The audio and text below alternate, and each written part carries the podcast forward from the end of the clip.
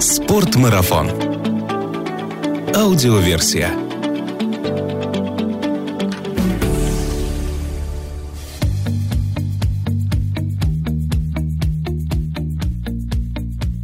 Всем привет! Это подкаст «Спортмарафон. Аудиоверсия». Наш подкаст немного о спорте, но много о спортивных увлечениях, активном образе жизни, путешествиях, приключениях и снаряжении для всего этого. Меня зовут Артур Ахметов, и если вы не первый раз слушаете этот подкаст, то обязательно расскажите о нем друзьям и напишите что-нибудь в комментариях. Например, какие темы вы хотели бы услышать в наших подкастах. Сегодня очередной эксперимент будет в наших подкастах, потому что первый раз у меня в студии так много моих коллег. Привет, ребят, привет всем. Привет. Привет, привет, привет. Да, когда я говорю ребята, я девчат тоже имею в виду.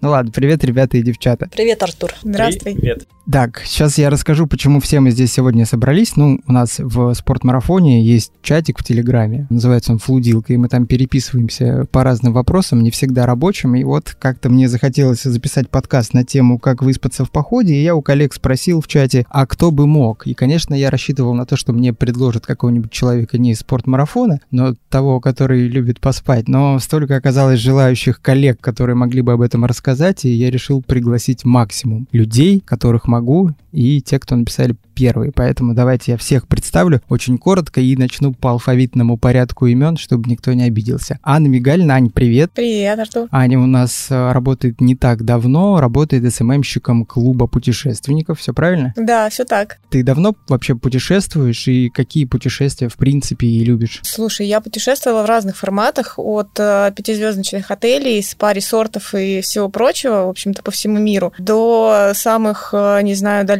и темных уголков в Подмосковье с палаткой, где мне даже представилось быть обкраденной как-то раз. Везде по-своему круто, и душа тянет больше к природе и палатке. Круто, мы очень рады, что ты оказалась в команде «Спортмарафон» и здесь у нас в подкасте. Вова Глинкин, Вова, привет. Привет. Вова из команды SM SMM Team. У нас продолжаются SMM-щики в подкасте. Ты работаешь во всех соцсетях, да, которые принадлежат э, спортмарафону? Ну, в целом, да. Да. Вова до этого работал долгое время в магазине «Спортмарафон», знает почти все про снаряжение, всего же знать невозможно. Ну, почти все это много сказано. Я совершенствую свои знания ежедневно в процессе использования путешествий и общения с друзьями. Сам какие любишь походы больше всего? М, На самом деле, преимущественно я люблю пешие походы в горах, но там недавно стал осваивать и другие сферы, там стал заниматься альпинизмом и там на лодках плаваю. Плаваешь или ходишь? Ну, тут, знаешь, я, поскольку только начинаю, я пока плаваю. Окей, продолжай плавать. Дарья Киселева, Даш, привет. Привет, Артур. Даш, контент-менеджер отдела маркетинга по горнолыжному оборудованию, тоже путешественница, и вы часто можете ее видеть в наших обзорах различных товаров на канале YouTube. Бывает, такое Всё верно. И вот сейчас она прибежала как раз с одних съемок на другую запись. Прям контент-контент. Какие ты любишь путешествия? Я люблю путешествия спланированные, но при этом внезапные, я так тебе отвечу. Внезапно спланированные. Внезапно спланированные, да. Вот когда тебе приходит идея, и ты такой бах, и все, знаешь, как вот по кирпичку начинает тебе складываться под твою идею. Это так круто. И здесь ты можешь ночевать как угодно. Ты можешь ночевать, опять-таки, как Аня сказала. Так, ты уже ночевать готова, да? Ну а почему не поночевать, Мы пока еще не дошли до основной темы. Здоровый сон это очень здорово. Ты можешь находиться как в пятизвездочном отеле, так и в гамаке или вообще в какой-нибудь пещере. Так что Так, вернемся к этой теме. И еще один гость у меня здесь, Никита Йоханссон. Никит, привет. Привет, привет, Артур. Никиту вы, Привет, наверное, знаете как человека велосипеда. Он всегда с ним. Даже хотел в студию затащить байк, но я сказал, не надо, Никит. Ну, да.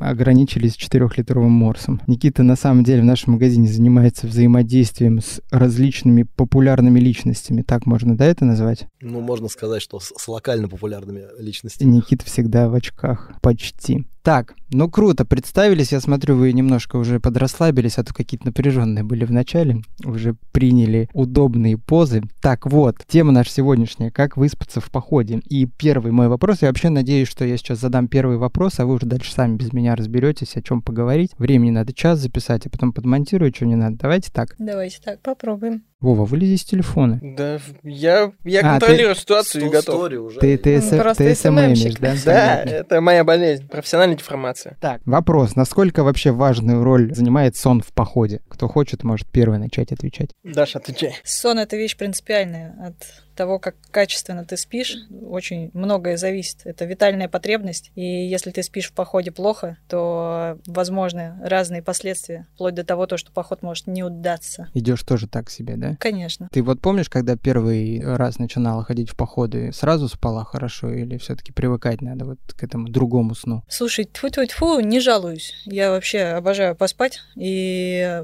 всегда мне как-то с этим делом везет. И если не везет, то я всегда продумываю, как бы сделать так, чтобы все было хорошо. Так что я быстро адаптировалась. А можно вообще сказать, что люди ходят в походы, чтобы нормально поспать, подальше от городских звуков? Да, конечно. Я вообще, в принципе, если хочу поспать, то мне нужно идти куда-нибудь в лесочек, расставить там палаточку и поспать хотя бы часов в пять. Они будут э, коррелироваться намного лучше, чем даже 10 часов дома. Такую заметила закономерность. Ну, естественно, при а, прочих остальных полезных, учтенных факторах. Я думаю, мы о них еще поговорим. Ну, у меня как раз был вопрос вот к вам всем. А вообще в походе человек спит столько же, сколько там в нормальной жизни? Или там он спит больше, потому что больше устает, или меньше, потому что воздух свежий? Ну, ты знаешь, по-разному. Потому что все зависит от формата мероприятия и цели человека. Если человек имеет формат похода такой для отдыха, то есть это поход выходного дня, поход с семьей, кемпинг и прочее, безусловно, он хочет отдохнуть. А если он ставит себе целью первоочередную задачу, допустим, восхождение, то, вероятнее всего, он будет жертвовать каким-то временем сна, чтобы раньше выйти на восхождение, чтобы оно совершилось. Но немаловажный фактор влияет качество сна, и я считаю, что качество сна во многом складывается не только из внешних факторов. Ну, то есть в моей жизни было много различных историй. Мы как-то с друзьями, э, значит, были в горах и останавливались в шале. Такое решение опрометчивое, потому что ну, с тех пор я всегда ночую в палатке, даже если есть возможность жить в шале. В шале ты ходишь в полный рост, там удобно переодеваться и так далее. Ну и шале общего пользования, туда пришел мужчина и говорит, можно я буду там ночевать с вами? Мы говорим, конечно, без проблем. Ужин, вечерний стол. Ну, мы, значит, э, едим, и он начинает рассказывать, что он склонен заниматься легкоходством, он берет с собой мало-мало снаряжения, оно супер легкое и уделяет вот внимание скорости движения. Мы отходим ко сну, при этом за чаем, я к чему начал рассказывать, а, он рассказывает историю, я фотограф, завтра с утра я встану и пойду снимать рассветные березки. фотографирую.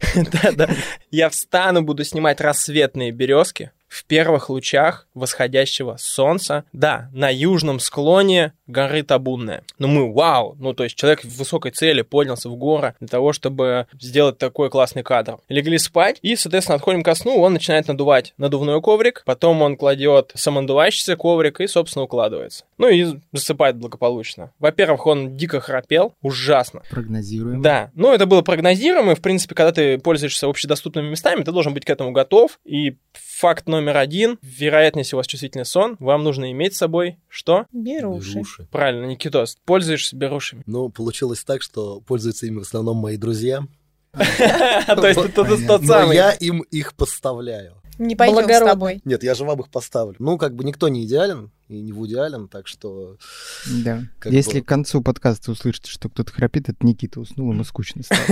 Ну, собственно, в продолжении диалога по поводу использования берушей, этот мужчина спал не только с храпом, но и очень крепко, потому что все мы были готовы снимать рассветные березки, потому что его будильник трезвонил на все шале, он его не слышал. А когда ты, ну, общаешься с малознакомым человеком, его неловко как-то разбудить, там толкнуть, сказать, мол, вставай. Ну, в общем, мы все своей присущей нам скромностью слушали его будильник мелодичный на такой полифонии. И мало того, что он, видимо, стал просыпаться и ерзать по надувному ковру. А как многие знают, надувные ковры для того, чтобы осуществлять термоизолирующие свои свойства, имеют внутри фольгированные слои, которые очень уж классно шелестят, почти как фантик от бумаги. Это факт номер два, который нам помешал спать. Ну, я сейчас понимаю, что мне надо было в подкаст звать того человека, потому что он-то выспался. В Ну, отличие В от общем, вас. встал он все равно раньше нас и собрал все свои вещи и ушел. Это То есть, вероятнее всего, ему было стыдно. Ваши не захватил? По-моему, нет. Кажется, нет. Я спал не настолько крепко. Вот если бы, возможно, вы спросили у этого человека, храпит он или нет, когда он пришел и спросил, можно ли с вами в шале поночевать, то, возможно, вы бы выспались. Да, безусловно. С тех пор я стараюсь э, как-то в ненавязчивой форме уточнить. Вот, да. Поэтому вопрос следующий, собственно, я к нему веду. А что вообще следует не забыть сделать перед тем, как ты ложишься спать, чтобы выспаться? Зубы почистить. Я вот хотел сказать про зубы, Отлично. но вообще-то как-то понял, что совру. Артур, можно задам встречный вопрос? Да. Я сплю один?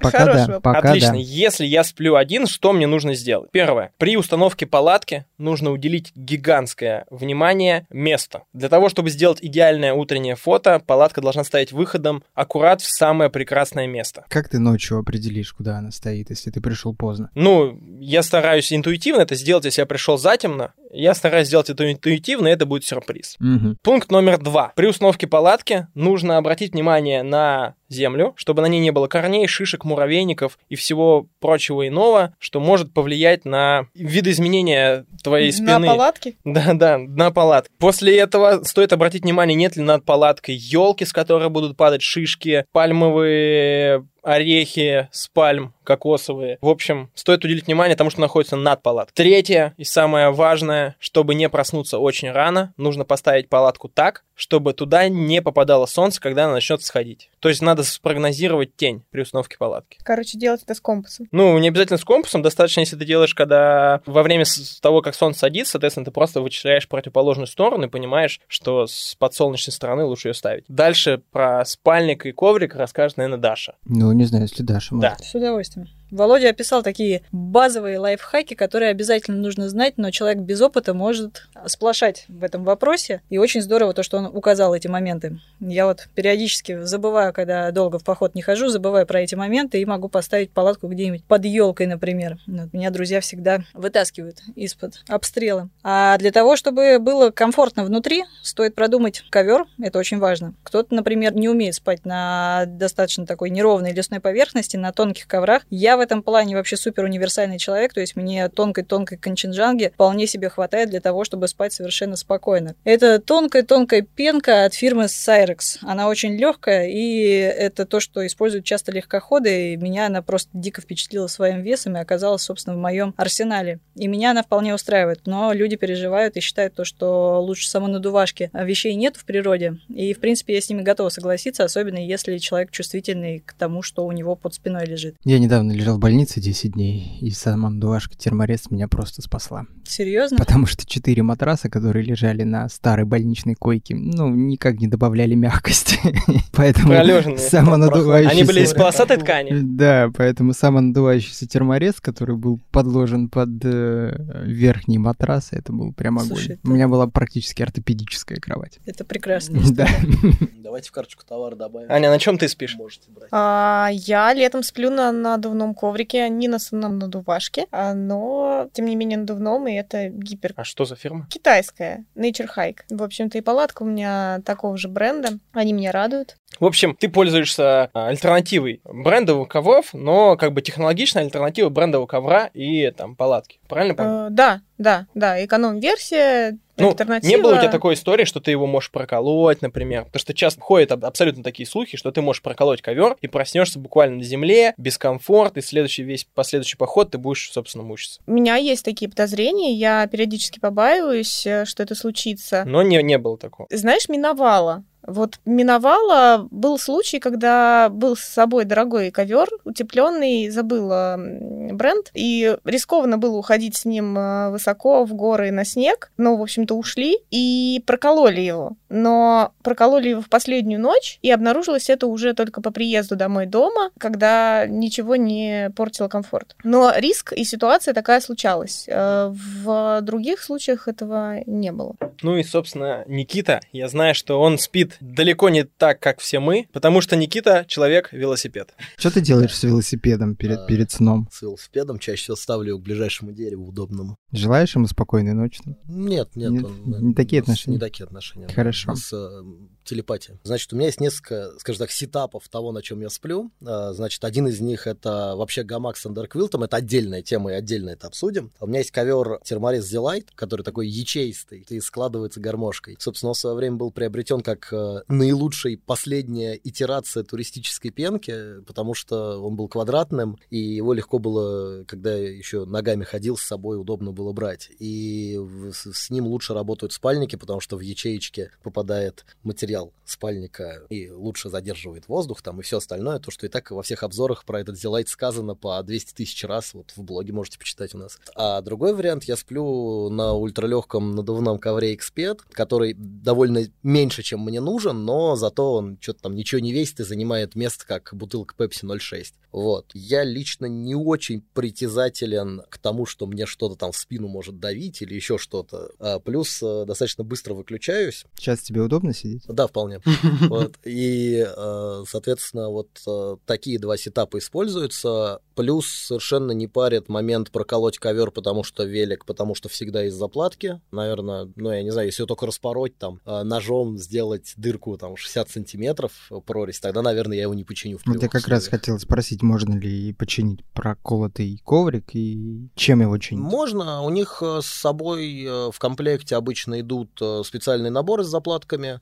Также они отдельно продаются. Также они, на самом деле, чинятся ремонтными наборами для велосипедных шин и камер. В этом смысле в байкпакинге и в велопутешествиях вообще ну, как бы нет никаких проблем с э, надежностью вот в плане ремонта. И надувные и самонадувающиеся коврики в байкпакинге также более актуальны, чем пенки, потому что занимают меньше объема. Вот у нас очень критичен объем, потому что велик не очень большой, и, соответственно, ты не можешь там на него навьючить больше, чем просто уже получается, тебя там прусить начнет и так далее. Ну или просто будет некомфортно. Ну, и, собственно, тогда перейдем ко мне. Я сплю на самонадувающемся ковре фирмы Trang World. И буквально два похода назад я его проколол впервые. Мне до сих пор не выяснил причину, почему в нем появилась дырка, но заклеил я ее буквально армированным скотчем, и он продолжает держать, все отлично. Бонус самодувающегося ковра перед надувным ковром в том, что, несмотря на то, что он объемнее, в случае прокола посреди ночи, между тобой и землей остается какая-то тонкая прослойка пены, которая так или иначе изолирует тебя от холодной земли. С надувным ковром такого не происходит. И плавно переходя к тому, что важно для комфортного сна, это теплый коврик. То есть важно, чтобы ты был хорошо изолирован от холодной земли, для того, чтобы ты не просыпался. Большинство людей во время похода, там по 3-4 раза раз за ночь просыпается, не понимает почему. Перелег с бока на бок, вроде бы отлично и все. Но фактически такое бывает часто, когда коэффициент термоизоляции на ковре не соответствует погодным условиям его использования. Ты фактически просыпаешься от холода. То, что у тебя замерз один бок, ты этого не понимаешь, перевернулся на теплый бок, снова заснул, и так продолжается всю ночь до утра. То есть важный фактор — это коэффициент термоизоляции, который позволит тебе защититься от холода, от земли. Ну, это можно сказать вообще про любое снаряжение, которое ты используешь для сна.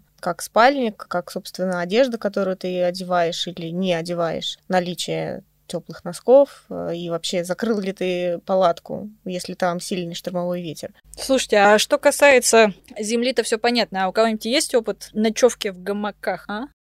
Жги. Да, ну, значит, тут э, гамачество началось у меня в связи с э, моим Э, приятельским общением с Сергеем Савельевым, небезызвестным. Плюс э, в байкпакинговой среде тоже это все очень, очень, очень, очень популярная история. А, значит, мы с Сергеем как-то организовали по сетапу себе, точнее, у него был, мне он там помог его, там, что-то мне не хватало, там, он мне дал там попользоваться, что-то я приобрел. И мы пошли, значит, зимой, устроили винтерхэббек кемпинг и стояли где-то там в Шатуре, в общем, на фоне какого-то красивого озера. Вот я вообще люблю зимние походы, но как-то до этого я спал все-таки в палатке. Вот, а тут получилось, что спал в гамаке зимой. А, у меня тогда еще не было андерквилта, и а, я клал как раз Зилайт внутрь гамака. При этом, соответственно, у меня был теплый спальник и несколько разных элементов утепления пуховых, которыми я, соответственно, там обкладывался, как... Жонглировал внутри гамака. Как, не знаю, ну вот, как какие-то эти вот, которые там ночуют, э, млекопитающие всякие, они там обкладываются чем-то.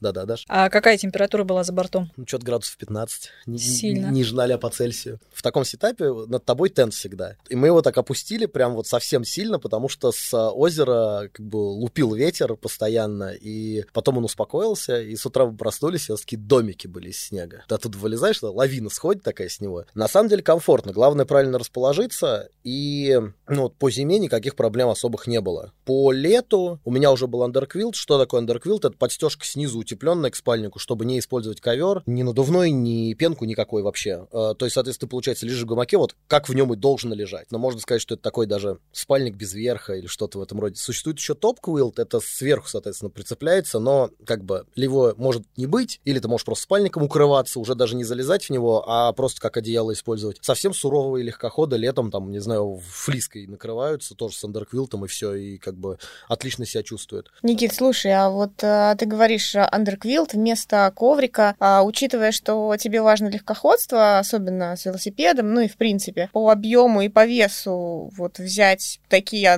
крывашки сверху снизу, это как? Ну, смотри, по объему они выиграют, у всех ковров и всему остальному. По весу, скорее всего, проиграют. Но вес можно ну, там, если это там в радиусе 100 грамм, там, 150, можно пренебречь, объемом нельзя. В целом, есть тоже несколько сетапов вот э, по вообще целиковой бивачной истории, гамачная, она на самом деле посередине находится между уже осенней и летней легкоходской с палаткой. Просто палатка Бигагнас какая-то очень уж легкая скаут-модель. Так, в целом, э, гамак — это вещь в себе, и там нужно прям понимать, э, тебе нравится это, ты хочешь в это играться или не хочешь. Либо ты идешь в такие условия, что там негде поставить палатку, вообще там болото и всякий отстой под ногами, который нельзя разгрести, как вариант. Слушай, а с технической точки зрения, что быстрее поставить? Палатку палатку или повесить гамак? Слушай, при должных навыках одинаково. Ну, я готов поспорить, на самом деле. Ну, а, давай я даже уточнение одно скажу. Существует палатка, которая ставится безумно быстро. Прям вообще безумно быстро. Ну, вопрос именно практики, э, объективно, потому что есть одно но. Я сейчас задам вопрос Никите по защите от дождя. Тент. То есть setup, тент, гамак, противомоскитная сетка, underquilt, спальник и top quilt. Все это будет очень долго собираться. Смотри, Смотри, э, значит, у меня гамак экспедиционный, в нем москитная сетка встроена, отсутствует топ-квилт вообще. Но тебе нужно его натянуть. Э, мне нужно сначала натянуть тент. Угу. В принципе, все. А дальше уже там достаточно быстро все происходить начинает. А вопрос по установке в дождь, кстати. Я просто не спал никогда, ну, именно не ночевал в гамаке, поэтому спрашиваю. Ну, просто приезжаешь, находишь два дерева, которые тебе нравятся, и которые вот, как ты сказал, смотришь, чтобы там на тебя с утра не сыпались э, ветки, птички, белочки, не светило солнце, не пыталось тебя убить. Если времени на это нет, просто натягиваешь тент и тусуешься под ним. А более того, если гамаков несколько, то можно делать тентовые вот такие завесы, как такие маленькие городки получаются. Один скат идет в бок у каждого, да, а дальше уже крыша более плоская, между собой пересекаются, и там уже можно, соответственно, начинать готовить, сидеть там, что-то как заниматься обслуживанием велосипеда, каким-то, может быть, если что-то вышло из строя, общаться и так далее. Кстати, из нашего с тобой совместного опыта. В том году мы с Никитой поехали на велосипедную гонку гравийную под Москвой. И Никита он, смеется сейчас. Он, да, он смеется, потирает свои усы, но смысл в том, что Никита поехал туда на сутки раньше, а я приехал прямо в день гонки с утра, потому что у меня не было плана ночевать. Ну и, значит, я смотрю истории в Инстаграме и понимаю, что там идет бешеный дождь, туда не могут проехать внедорожники полноприводные там и все такое. В общем, когда я добрался туда с утра, наверное, две трети пути я шел пешком в грязи, и у меня был план потом переодеться в одежду для гонки, но я уже испачкал все, все, что было. В общем, я нашел Никиту, точнее его гамак между двух деревьев, а внизу под ним буквально было болото. То есть это гигантский плюс и опция. Можно спать прямо в болоте, только тебе нужно два дерева. То есть фактически нашел его гамак, висящий посреди нечто мокрого. Я напомню, что там еще в этом всем плавал гермомешок. Да. Вот про остальную снарягу я хотел спросить. В палатке как-то представляется, что ты палатку поставил, туда затащил рюкзак свой, какую-то утварь, говорю, в предбанник поставил ботиночки, а как в гамаке это все? Ну, на самом деле, что-то ты можешь подвесить за подвесную систему, которая стропы от деревьев идут, что-то положить вниз. Ну, то есть все это снаружи оставить? Ну, в целом, да. А вот это э, положение спать в позе полумесяца Очень нормально? важный момент. На самом деле, поза полумесяца ее нет, потому что спать надо в гамаке по диагонали, это называется бразильский стиль, и тогда ты начинаешь спать абсолютно ровно. Бразильский стиль? Да, но это не я придумал, это, А наверное, как по диагонали? Бразильцы. Ну вот, представь, что у гамака есть вот прямая, проходящая через подвесную систему. Вот в положении банана ты идешь параллельно ей, вот абсолютно по ней. То есть голова идет к одной стропе, а ноги идут к обратной от нее. Но вот сместить положить э, голову в одну сторону, а ноги в другую. Ты станешь лежать по диагонали, и будет абсолютно ровная линия. А- объективно, наблюдая со стороны, гамак — это, безусловно, там ультралегкая система, вероятнее всего, во многих случаях компактная, но я могу назвать ее аскетичной. То есть, объективно, э, используя сет с гамаком, ты пренебрегаешь некими частями комфорта во время сна, из разряда, что когда ты проснешься, у тебя не будет опции открыть вот так вот палатку и лицезреть там свои ботинки сухие, сделать фотографию классную на тот viewpoint, который ты предусмотрел с вечера. То есть это аскетичность, как раз то, о чем я говорил в самом начале, что нужно выбрать, что тебе нужно. Комфорт или все-таки ты хочешь максимально уделить внимание там весу, объему, снаряжению, то есть это то, как мы это будем использовать. Согласись, Володь, то, что гамак это менее аскетичная ночевка, чем холодная ночевка. Безусловно. Ну, как бы ту, ту тему, которую я полагаю, что это отдельная При тема. условии, что ты ночуешь один. Да, да, я помню, я ночую один. А, На самом деле проводились даже исследования, что два человека, а, ну, то есть два обнаженных человека согревают друг друга гораздо лучше, чем супер теплый спальник. Отлично. Важный момент то, что люди разнополые реально по этим исследованиям греют друг друга гораздо лучше, чем однополые. Заметочка. А исследование кто проводил? Британские ученые? Наверняка. Но это не точно. Им можно верить. Как раз к вопросу следующему. Спать голышом или в одежде? Я думаю, мальчики сейчас крикнут «Голышом, голышом!» А девчонки Ну, я сплю один. Да, ты спишь один. Да, ты поэтому- до сих пор спишь Спишь один. Я до сих пор сплю один. Ну, можно я начну про голышом, не голышом? Давай. Давай. Опять-таки, да, тут ситуация, сплю я один или не один. Но я и зимой хожу, и летом, соответственно, я для себя как-то выбрал, что мне в спальном мешке, если нет ситуации, что вот там душ, ванная рядом или, например, очень чистое озеро, то я достаю очень-очень-очень легкий базовый слой э, верх с длинным рукавом причем. Надеваю все это добро на себя и помещаю, а ноги просто, ну, я в шортах почти все время хожу, вот пока совсем холодно не становится. А ноги там из фляжки мо- мою просто гря- грязь с дня. Вот, и сплю таким образом. Зимой, соответственно, это на самом деле, ну, слоя три, наверное, на мне всегда есть. Вверх, вверх имеется в виду. Низ обычно, ну,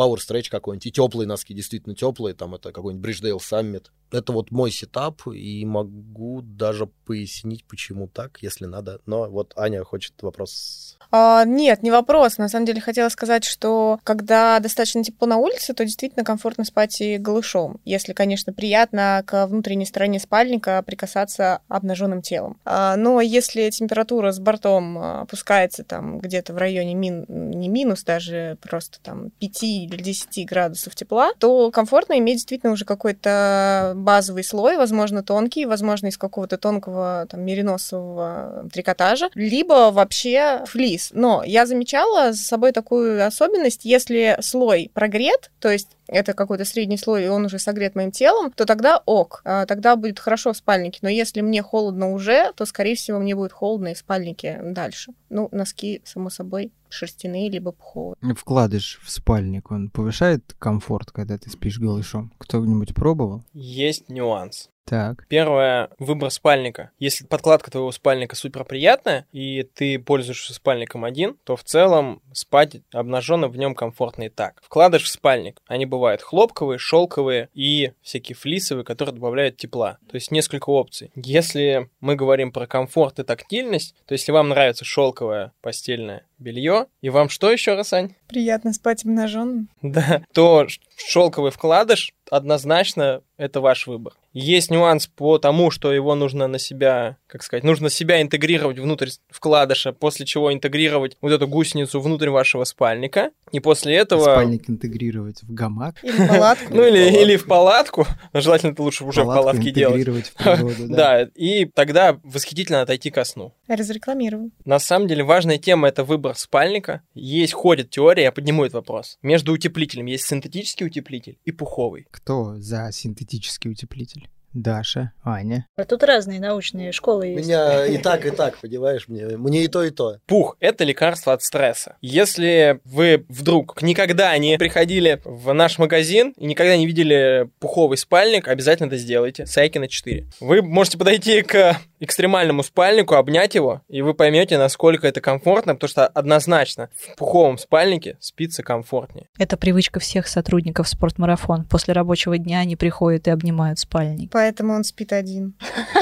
Ну, обнимается спальник пуховый. Но это не важно. Ну вот, то есть это утеплитель спальника. Ходят теории, что там один утеплитель комфортнее, чем другой. Вопрос, опять же, практичности. Э, Считается, что синтетический утеплитель там несколько практичнее в использовании, но сейчас технологии дошли до такого уровня, что пух не более прихотлив, чем синтетика в использовании. В этом случае я отдаю предпочтение теплоемкости спальника, что также по- позволит мне спать комфортно. Если ты путешествуешь куда-то, где очень влажная погода, например, в тропиках, то лучше все-таки отдавать предпочтение синтетике, потому что в тропиках бывает по-разному, бывает жарко, а по ночам, как правило, там холодно, и синтетика продолжает тебя греть, даже если она намокла. У пуха таких свойств нету. Если ты отправляешься в жаркие страны, то лучше отдать предпочтение все-таки синтетическому спальнику. Но сейчас качество пуха действительно поднимается, и э, производители этого наполнителя, они делают силиконизированный, э, покрытый, то есть э, силиконом и специальными пропитками пух, который отталкивает влагу. То есть если не скупиться и действительно искать такую вот антистресс обнимашку, которая не будет впитывать в тропиках влагу, то можно воспользоваться и пухом. Интегрировать туда шелковый вкладыш. Точно. Опять же, из нашего совместного опыта с Дашей, Был использование, использование спальников с синтетическим утеплителем э, в тропиках, однозначно точно могу сказать, что в жарких, влажных условиях синтетический утеплитель точно интереснее, потому что он меньше накапливает влагу, а при длительной ночевке это очень важно, потому что сырое, ну, спальник некомфортный, элементарно. Не то, что он там не греет, он именно некомфортный. Полностью согласна. И был момент даже холодной ночевки в тропиках. Когда-то Володя ночевал не один, а, по-моему, сколько нас, четверо было, да, на пляжу? Речь идет про экспедицию в Нуату, если Да. слушатели не да, понимают. мы, в общем, ночевали, имели холодную ночевку в тропиках, по-моему, в четвером или в пятером. Кто-то из наших ребят отсутствовал. И как раз на, на берегу океана это было прекраснейшее мероприятие. Конденсат выпал где-то часа через три, после чего, соответственно, все побежали прятать свои синтетические спальники э, в палатке, потому что это все-таки стало слишком мокро. Но, в принципе, можно было дожать полностью и до рассвета в синтетическом спальнике. В пуховом я бы не стала. На самом деле, когда Даша сказала про холодную ночевку в тропиках, я немножко напрягся, потому что у меня ее не было. Мгм. Объективно. Вопрос, опять же, у у всех людей восприятие тепла совершенно разное. И Кому-то может быть комфортно в спальнике на плюс 5 в температуру плюс 20 и наоборот. То есть очень важно, это очень индивидуальный показатель. Каждый человек должен как бы попробовать различные комбинации и выбрать именно непосредственно свою. В тех же условиях абсолютно. Я чувствовал себя абсолютно комфортно, но как бы просто отправился спать в палатку, несмотря на то, что ну, не испытывал дискомфорта никакого. То есть это не была холодная ночевка. Ну, тут, тут вот, кстати, важный момент э, с конденсатом, потому что вы говорите про климатический, то есть то, что случилось э, с природой, там она выпала у вас на холодной ночевке. А я хотела сказать про то, что вот важный нюанс, я по молодости, скажем так, своей туристической не учла это, и мне кажется, это важно знать людям. Никогда не дышите в свой спальник внутрь, не надо создавать вот этот вот лишний э, влажный климат внутри. То есть я понимаю, бывает иногда прохладно, и хочется согреть себя своим собственным дыханием, только получается, что вот этот влажный воздух э, своего дыхания запускаете внутрь, тепло первые там две минуты, а потом просто становится вот эта сырость, которая забирает оставшееся тепло. Ну и э, внутри палатки точно та же ситуация, то есть вентиляция, если мы говорим про палатку, а не про гамачную историю, влажность от э, отсутствия вентиляции бы тоже сыграет с вами злую шутку. Позвольте, да, поднаброшу про конденсат. Значит, э, в гамаке нету вообще. Вот ни в каком виде. Вот если ты в спальник себе только не надышишь, вот прям, чтобы хотеть, прям, чтобы он у тебя появился. Его там, он отсутствует. Воздух свежий всегда. Никто не может э, сделать так, чтобы он был там плох. Вот. Есть у меня однослойная палатка ультралегкая одна, Бигагнес хорошая. Так вот, если ее поставить либо не на очень ровном месте, либо ты очень устал и не натянул все, сколько там, 11 оттяжек или там 7, не помню, много. В общем, у тебя в какой-то момент начинает там идти дождь. Вот, поскольку она однослойная. И тут уже, в общем, я помню, что я мембраной закрывал себе пуховый спальник. То есть вот так вот было. Вот просто мембранную штормовку достал и накрыл. Одеться некуда, потому что это как бы коса была песчаная. И у тебя с одной стороны море, а с другой стороны лиман. И там туман ходит, то есть у тебя туман приходит к тебе в палатку, при этом ты еще дышишь, производишь тепло. Короче, в общем, имейте в виду про однослойные палатки и конденсаты. Еще есть уникальный и секретный способ, но Он такой немножко запрещенный. Берешь с собой мембранный бивачный мешок, надеваешь его на свой пуховый спальник, тебе становится резко очень тепло и не боишься конденсата. Но это отдельное искусство. Насчет конденсата, это правильность установки палатки с использованием оттяжек, то есть палатка не должна провисать. Нужно предусмотреть погодные условия и, соответственно, защититься не только от внешних факторов, от дождя, но и обеспечить должную вентиляцию. Потому что конденсат удаляется с внутренней поверхности тента самотеком и, соответственно, за счет вентиляции, которая обеспечивается с помощью вентиляционных окон. И затронув тему сна вне палатки и вне гамачной системы, которая, ну, то, что, о чем мы говорили раньше, в целом при приятных погодных условиях насладиться звездным небом вполне возможно, используя только лишь спальный мешок и коврик. Я делал так неоднократно, я спал там на крыше минивэна, спал на пляже, просто спал там недалеко от костра, и это, собственно, позволяет максимально комфортно проснуться и испытывать такую легкую прохладу при сне. То есть, допустим, я всегда там круглый год сплю с открытым окном, и я не испытываю там дискомфортно при этом. Слушайте, ребят, ну мы вот такие какие-то аскетичные темы поднимаем. Ясное дело, там либо спальник, либо гамак, либо надувной коврик, либо надувной. Это все как бы must-have, который должен быть. Есть какие-то вот у вас слюбленные аксессуары для сна, которые вот прям сделают лично ваше ну, сонное царство идеальным? Начни с себя. Начну с себя. Ну, я пришла к тому, что мне нужна надувная подушка. Я думаю, это весьма очевидная вещь. Они бывают разные. И такой маленький мой личный э, кусочек рая — это обязательно гирлянда. Гирлянда? Да, я не ленюсь тащить с собой лишние 100 грамм э, веса, чтобы сделать в своей одноместной палатке персональный э, кусочек тропиков. Ну, кстати говоря, насчет гирлянды, я тебя перебью, извини. Я ходил в последний поход, и там, а, значит, была девушка, ее зовут Лиза. Лиза, привет. Во время того, когда мы готовили ужин, там, ставили палатки, она занималась обуючиванием нашего быта. И это было фантастично. На столе появился букет, э, рядом появилась такая экспозиция с гирляндой световой. И это было восхитительно. Когда ты просыпаешься посреди ночи по нужде, и ты видишь такую красоту. Ну что смешного, я сказал слово по нужде. Ну come on, никто Нужда неужели может ночью быть не вставал? разной. Слушай, кстати, хорошая тема. Давайте вернемся к нужде ночной чуть попозже. Сейчас про аксессуары. такая металловая была. Да. Про аксессуары. Да, Только гирлянда и подушка? В общем-то, да. А если надувной подушки собой нет, из чего подушку можно сделать? Ой, ну из простых вещей, каких-то своих же собственных, если уж совсем. Просто свернуть э, такой гульчикой подходящего размера, там, курточку, флисочку. Гермомешок тебе в помощь. Но это если он есть, и это, это все хорошо. Если он есть, а если нет, то вот хотя бы как-то вот так вот распределить нужную высоту от размера своего плеча и длины своей шеи. Можно я задам вопрос? Ну, так, конечно. Мы уже выяснили, что я сплю один, а как я сплю на спине или на боку? Важный вопрос, как вы спите, потому что если вы спите на боку, вам обязательно нужна подушка. Подушка импровизированная, либо Ортопедическая. ортопедическая, либо надувная и прочее, прочее. Потому что без какой-либо подушки или ее альтернативы спать на боку больше, чем две ночи невозможно.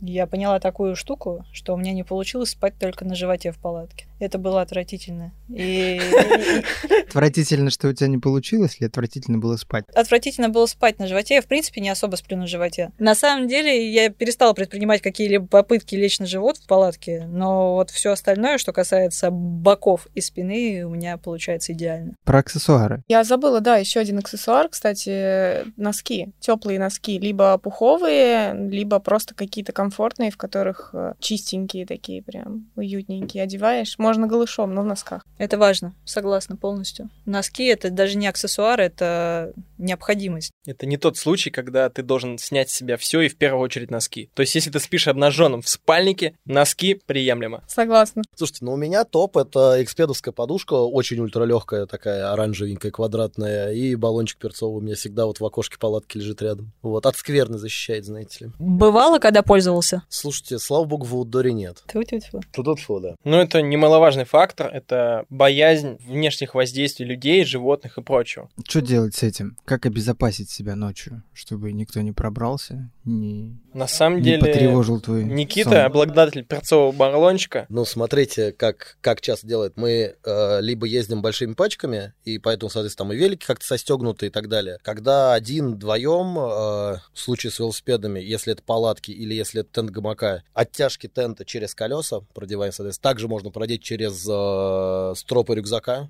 Э, лямки рюкзака, что угодно. И есть еще очень крутой лайфхак. В рыболовных магазинах продаются маленькие колокольчики. Их можно приделать, например, к тамбуру палатки, э, к тому, который второй, где у тебя, например, все вещи лежат или еще что-то. И, как бы, условно говоря, его нельзя будет открыть, чтобы ты об этом не узнал. Ну, вот, это максимально удобная тема. Ну, то есть, либо там какие-то уж совсем черти, которые там палатки режут, но это прям совсем, мне кажется, какой-то нонсенс. То есть, мне кажется, это больше скорее про тихо открыть и тихо уйти. Вот. Э, ну, вот, короче, колокольчики круто. Крутой лайфхак с колокольчиками приму, потому что, в общем-то, пару месяцев назад я влетела в такую историю, что из единственного тамбура палатки был унесен рюкзак. Абсолютно беззвучно, в глухом, казалось бы, месте подняли колышки с, от э, тента тамбура и рюкзак тю-тю. Но ты крепко спала. Да, меня это как бы не смущает. Я, я же говорю, что я высыпаюсь на природе. У тебя есть какие-то любимые аксессуары? А я вот из всех, пожалуй, самый аскетичный персонаж, наверное, в нашей пятерке сегодняшней. У меня нету ничего. У меня вот, я говорю, кончинджанга, спальник и э, хорошая палатка, и я просто счастлива со всем этим. Но носки — это очень важно. Могу поделиться другой своей необходимостью. Я обожаю термобелье, и я всегда сплю в термобелье. Вот кто-то любит обнаженное тело к спальнику, а я люблю обнаженное тело к термобелью. Мне это крайне необходимо. Даш, а расскажи по базовым слоям, что ты больше любишь, компрессионку, не компрессионку, наоборот, посвободнее, мерина, не мерина, что там? Стопроцентная мерина вообще всегда. Я могу даже летом бегать в мерина, но это... Говорят, отк... приспособлено для этого вообще, оно.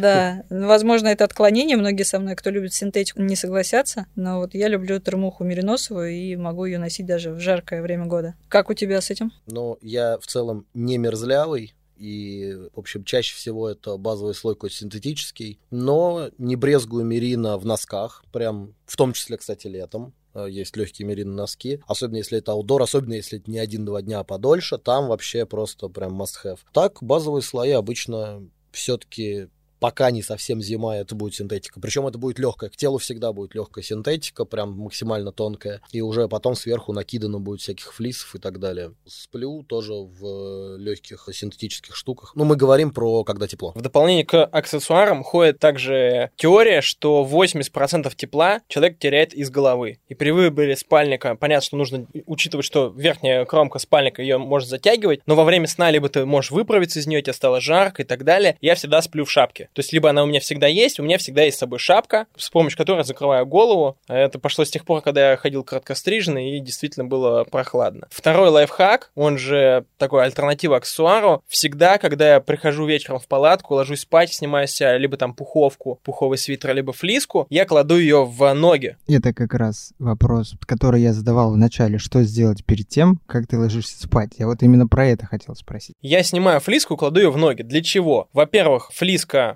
будет, если она вдруг там была влажненькая, она высохнет от моего тепла. Второе, когда я с утра по зябкому рассвету, рассветных березок, попланирую встать, я смогу одеть теплую флисочку, и мне будет максимально комфортно. И во-вторых, это альтернатива, чтобы лишний воздух, который, допустим, есть там в спальнике в ногах, чтобы не было ногам тепло. То есть вместо носков я использую вот, собственно, такую версию. И всегда стараюсь использовать термобелье для сна. То есть, когда я путешествую, мой спальник лежит в гермомешке, вместе со спальником лежит комплект термобелья, то есть в, критической ситуации у меня всегда будет сухой спальник и сухой комплект термобелья. И подушка это равно гермомешок. То есть это вот, собственно, то, чем я пользуюсь. И также свет э, различного рода, всякие фонарики и прочее. Если вам позволяет там объем рюкзака, либо там не нужно нести снаряжение на себе, то такие вещи однозначно Шапка еще плюсом. будет полезна, чтобы ее на глаза натянуть, если Безусловно. хочется поспать. Ну и в Подольше. качестве универсальности Почему нет? Или взять с собой отдельную повязку. Если есть высокая светочувствительность, то, наверное, да. Есть, кстати, нюанс. Опять же, при выборе палатки не все уделяют внимание такому фактору, как цвет внутренника и цвет тента. Потому что есть такая теория, что оранжевые палатки внутри, оранжевый внутренник, он всегда более позитивный. Если, допустим, на улице пасмурно, там, у меня бывает, что из недельного похода там 6,5 дней идет дождь, и оранжевая палатка внутри, она как бы немножко добавляет позитива, и у тебя настроение лучше. Есть нюанс. Я-то сплю один. Если ты спишь с кем-то, и ты поворачиваешь голову на человека, а внутренник палатки у вас, к примеру, белый или серый, то лицо этого человека, оно такое, знаешь, ну, такое... Грустноватое? Грустноватое такое, знаешь, бледноватое. А если ты с ним живешь уже дней так 15, то ну, не очень хочется и будить его, и вообще общаться с ним. Ну, в общем, внутренник палатки, его цвет, цвет тента влияет на свет пропускаемость палатки и в целом на атмосферу внутри. Я докину, что в качестве повязки на глаза можно использовать самую универсальную аутдорную вещь всего мира — баф. Регулярно так делаю. У меня их просто всегда с собой много, и в какой-то момент я проснулся, и было очень плохо, и, ну, типа вот в 5 А он утра. на мне. А он на мне, я его натянул обратно на глаза и дальше спал. Ну, кстати, на самом деле проблема света однозначно имеет место быть в северных регионах, там все, что севернее Карелии, объективно там летом, Всё, В- что во север время там- да, ну там бу- буквально солнце садится на 20 минут, если садится вообще. И я думаю, Артур не даст соврать, потому что он с Чукотки. Не дам соврать. Расскажи по поводу того, как световой день длится. Он не заканчивает. Вот, соответственно, чтобы поспать, повязка в северных регионах. Об этом говорил Тимур Ахметов в школе Тундер. Да. Посмотрите на канале YouTube. Кто не посмотрел. Ну, в общем, так или иначе, да, если вы используете плотные шторы дома, то повязка на глаза будет, или баф будет значительно плюсом. Так, у меня вопрос ко всем. Первый вопрос. Приходилось ли мерзнуть в палатке? И как согревались? Необычным способом. И если эта история еще будет также ваша самая необычная ночевка, то прям шикарненько. Ну, мне приходилось мерзнуть. Я из тех, кто достаточно мерзляв. То есть э, тот случай, когда спальник на минус 5, а я...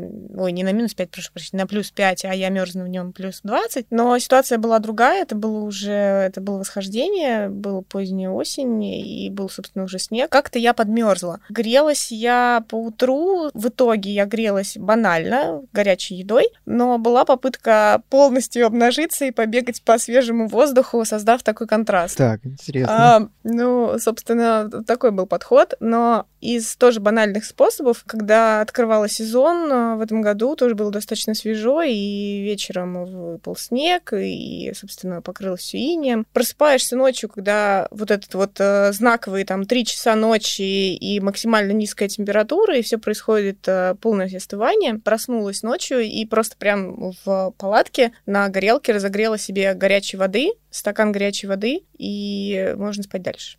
Но я не замерзала особо. Это такой приятный момент. Я говорю, я люблю поспать, и я люблю качественно поесть. Качественно поспать, качественно поесть. Поэтому я делаю для своего сна и для своего питания максимально все, чтобы не испытывать дискомфорта. Хотя мне вот, как показала практика, хватает малого. По поводу холода в палатке.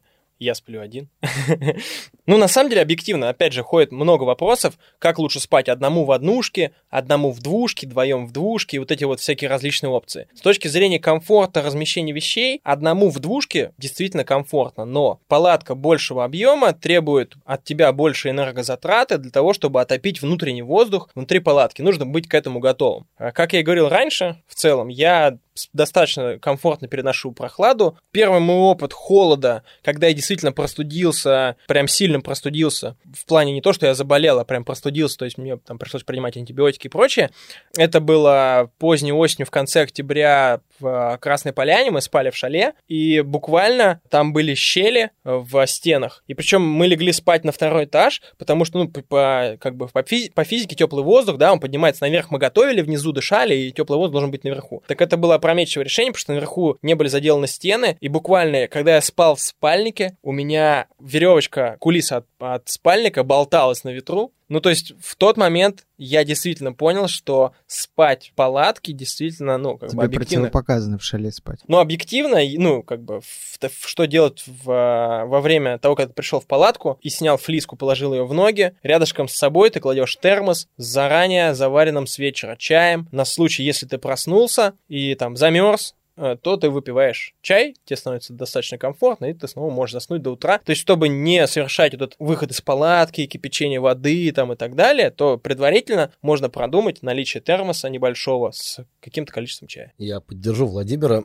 Я в свое время ходил в разные зимние походы, и мы тоже с вечера кипятили термоса, ну, в термосы, в смысле, воду, и с утра ее использовали. Вот параллельно использованию этой воды мы использовали уже горелки, соответственно, раскочегаривали, вот, и вспомнилась мне история прекраснейшая. На Южном Урале, где-то мы там э, у Режского шайтан камня стояли и что-то там даже лазали, что-то тренировались, все это было зимой, и там была почему-то хорошая погода, типа минус 5, что ли, ну вот типа дней 6. И вот уже крайний день, следующий, вот, после ночевки, которую я сейчас расскажу, как бы уже исход, все хорошо, ложимся спать, и э, я чувствую, что у меня вот кончики пальцев мерзнут на ногах, носках, которые как бы в спальнике, в носках, во всем. И нос мерзнет все, все время. А у нас там типа палатка пятерка, и нас там шестеро спит. В принципе, это зимой допускается, потому что, чтобы было теплее. У меня спальник, ну, я уже говорил, я не сильно мерзну, он был чуть-чуть легче, чем у ребят. Ночью я проснулся несколько раз за, за ночь, надел на себя все, что у меня было, кроме штормового комплекта, кроме мембраны, залез обратно и более-менее нормально. Какой-то треск такой стоял странный, вот всю ночь. Думаю, что же за треск-то такой? Вылезаем мы из палатки, значит, у кого-то был термометр, говорит, ну, ребят, за ночь как бы стало минус 28. Вот. А, я чувствую, что дышать типа, холодно.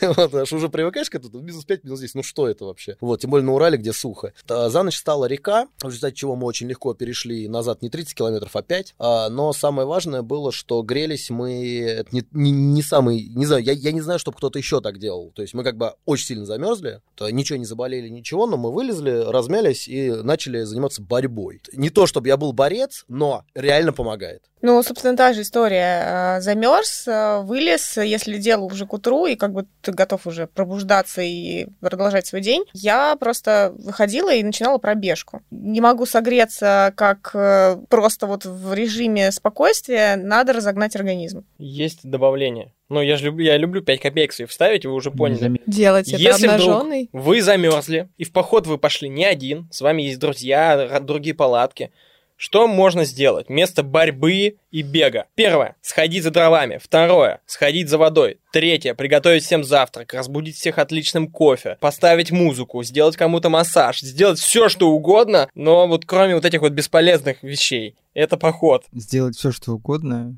чтобы следующую ночь ночевать не одному, да? Да. Ну, на самом деле, подкаст мы можем не закончить никогда, потому что у меня есть допол- дополнение к тому, что делать, если ты замерз в палатке. Объективно, многие люди, ты просыпаешься утром, и кто-то говорит, блин, я так замерз, там вообще мучился. И я такой говорю, окей, а что ты ко мне не пришел? Можно, кстати, Ну, объективно, можно, да. объективно, то есть я считаю, что здоровье, ну, то есть вот все, кто слушает этот подкаст, объективно, никто никогда не откажет человеку, который действительно замерз, пришел к тебе в палатку, если ты спишь один, даже в двушку можно лечь втроем, если действительно человек замерз, ему это сто процентов поможет, и как бы я считаю, что ни в коем случае нельзя гнушаться, постучал, сказал, типа, я замерз, либо тебе помогут хотя бы вскипятят воды, чай там помогут тебя согреть, либо говорят, «Хотя, тащи спальник, коврик, залезай. Ну, то есть, объективно, я тот самый человек, который всегда готов принять человека, если он замерз. Слушайте, а с этим все понятно. С холодом это важный действительно момент. А кому-нибудь было очень жарко палатке? Да-да, когда не, не там поставишь, э, и утречком становится жарковато. А как ты с этим борешься? Ну, ставишь в нужном месте, либо просыпаешься и здравствуй, новый день. Угу. Володь, а ты как с этим борешься? Ну, это на самом деле несколько опций. Если вы используете палатку фристендинговую, свободно стоящую, есть опция снять тент и оставить только москитный полог. Палатка великолепно проветривается, ты можешь созерцать небо, и тебе не будет жарко. То есть, как бороться с жарой, это вентиляция. Либо ты открываешь два тамбура, открываешь все вентиляционные окна, либо буквально скидываешь там пол тента, либо весь тент. И таким образом можно бороться с жарой, но предварительно ставить палатку предусмотрительно вне прямого попадания солнца. А если жарко в гамаке?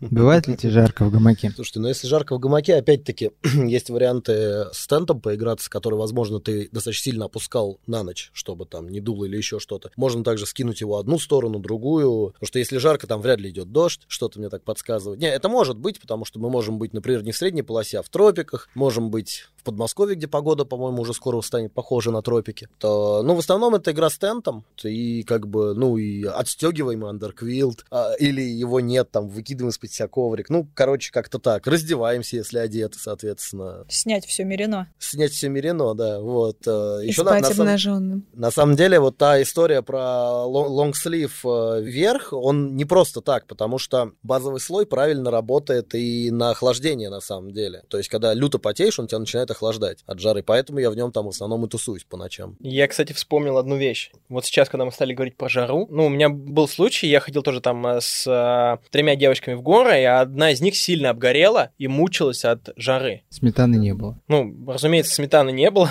В общем, есть, есть прекрасные емкости бренда Platypus, которые можно использовать как грелку. То есть, если вы изначально понимаете, что вас ожидает холодная ночевка, можно вскипятить воды, наполнить емкость Platypus горячей водой, положить ее внутрь спальника, и она будет работать как грелка. Соответственно, ее же можно использовать как э, хладоген, то есть буквально наполнить ее холодной водой из э, горного ручья и, собственно, прикладывать к особо разгоряченным местам, например, к голове. Можно баф мокрый надеть. Но это уже другая история. Да, это уже другой подкаст. Куда прикладывать холодную грелку? Хотел тоже вставить э, ремарку, что на самом деле все современное снаряжение уже дошло до того, что по сути человеку почти никогда не холодно, если он не мертв, но пока еще не дошло до того, что ему почти никогда не жарко. Вот когда оно до этого момента дойдет, тогда у нас будет научная фантастика в нашей реальности. По поводу терморегуляции. Большинство спальников имеет двухходовую молнию, которую можно разомкнуть внизу и также позволит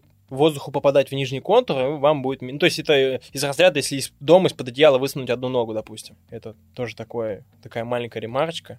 Так, ну, наверное, надо закругляться нам уже в этом подкасте. Насколько я понимаю, главное, из чего складывается комфортный сон в походе, это правильно подобранное снаряжение. Это хорошенько покушать на ночь, но не передать, иначе придется ночью вставать и выходить из палатки. И это главное, чтобы не замерзнуть. А если замерзнуть, то пойти к соседу в палатку. Спасибо всем, что пришли. Надеюсь, слушателям нашим будет полезно, и они почерпнут для себя информацию полезную, как спать, где спать, одному или не одному, что делать, когда замерзнешь. И если у наших слушателей есть свои соображения по тому поводу, что обеспечивает комфортный сон в походе, напишите в комментарии свои замечания нашим сегодняшним гостям. Спасибо. Спасибо. Спасибо. Спасибо. Пока, ребят. Комфортного сна. Доброй ночи. Чао.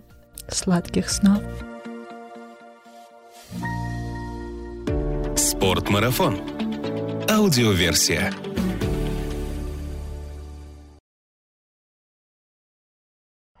Вот, э, в общем, соответственно, вот. Но тема не раскрыта, не раскрыта. Нет, там еще можно... И куда? Вот это, ну, из гам... Нет, Так, э, знаешь, я бы тоже Ты так делала, если бы имела технические возможности, как мальчики. Я вижу красную кнопку. Я сказала однополые. Разнополые. разнополый ты сказал. Вот, если люди А то, разнополые, внимание, это нужно будет проверить. Я до сих пор сплю один. Владимир Глинк. Call me. Опять-таки, да, тут ситуация сплю один или не один, но Слушайте, если вас так интересует вопрос, спите вы один или нет, можете спать вдвоем. Эта тема не раскрыта. Мы, мы еще не дошли до нее. Не, подождите, они однополые, они не будут греть друг Да. друга так Не хорошо, настолько как надо. эффективно. да, не то пальцем. Да. Существует такая вещь, как пи-баттл, то есть буквально Никита нам расскажет, сейчас посмеивается, он расскажет нам про пи-баттл. Я, конечно, расскажу, но я бы сказал так, нужда не проблема. Потому что ты же в гамаке. А вот это, кстати, не шутка была. да не вырезай. А что делать девочкам? Вообще насущный вопрос. Это девочки должны А вот девочки Вряд, вряд ли советы от мальчиков помогут девочкам. Я все-таки склоняюсь к тому, что девочки очень бесстрашные, потому что у тебя особо выбора нету. И если уж все-таки ты не проконтролировала а, количество потребляемого а, вечером, то приходится выходить. Ну да. А там бобры, крабы, э, воры и прочее. Новые знакомства и все, чтобы спать не одному. Ну, пожалуйста. Давай я даже сниму это. Приятно прикасаться обнаженным. Да, сначала, пожалуйста. Приятно. Давай, ну давай, как на камеру. Э, Если приятно прикасаться обнаженным телом к внутренней стороне спальника. Я сплю один. Э, Если А, прости, пожалуйста, извини, перебью. да, А какая у тебя палатка? запрещенного бренда, который нельзя То есть у тебя называть. не брендовая палатка, и ты испытываешь проблемы с конденсатом. Я правильно Нет, тебя я понял? не испытываю проблем с конденсатом. Я Это хочу сказать, что Не прошло. Можешь еще рассказать? Холодная ночевка в тропиках. Холодная ночевка в тропиках. Тебе нравится, да? Хочешь наушники? Это? СМР. Он просто, он просто спит один. А, а СМР, и, во-вторых, мне кажется, это будет не подкаст, а цитатник. Цитатник всего. Брошюру потом выпустим. Отвратительно было спать на животе. Я, в принципе, не особо сплю на животе. А после этого я вообще... нет. Уэ-уэ-уэ. Ладно, я пошла отращивать. может быть тогда и подушка не понадобится. Можно голышом, но в носках. Что тебя не убивает, то больше А не можно буду нажимать эту кнопку? Когда она говорит обнаженка, я буду... меня никто не услышит. Прекрасно. На вот этой, мне кажется, оптимистичной ноте давайте и закончим.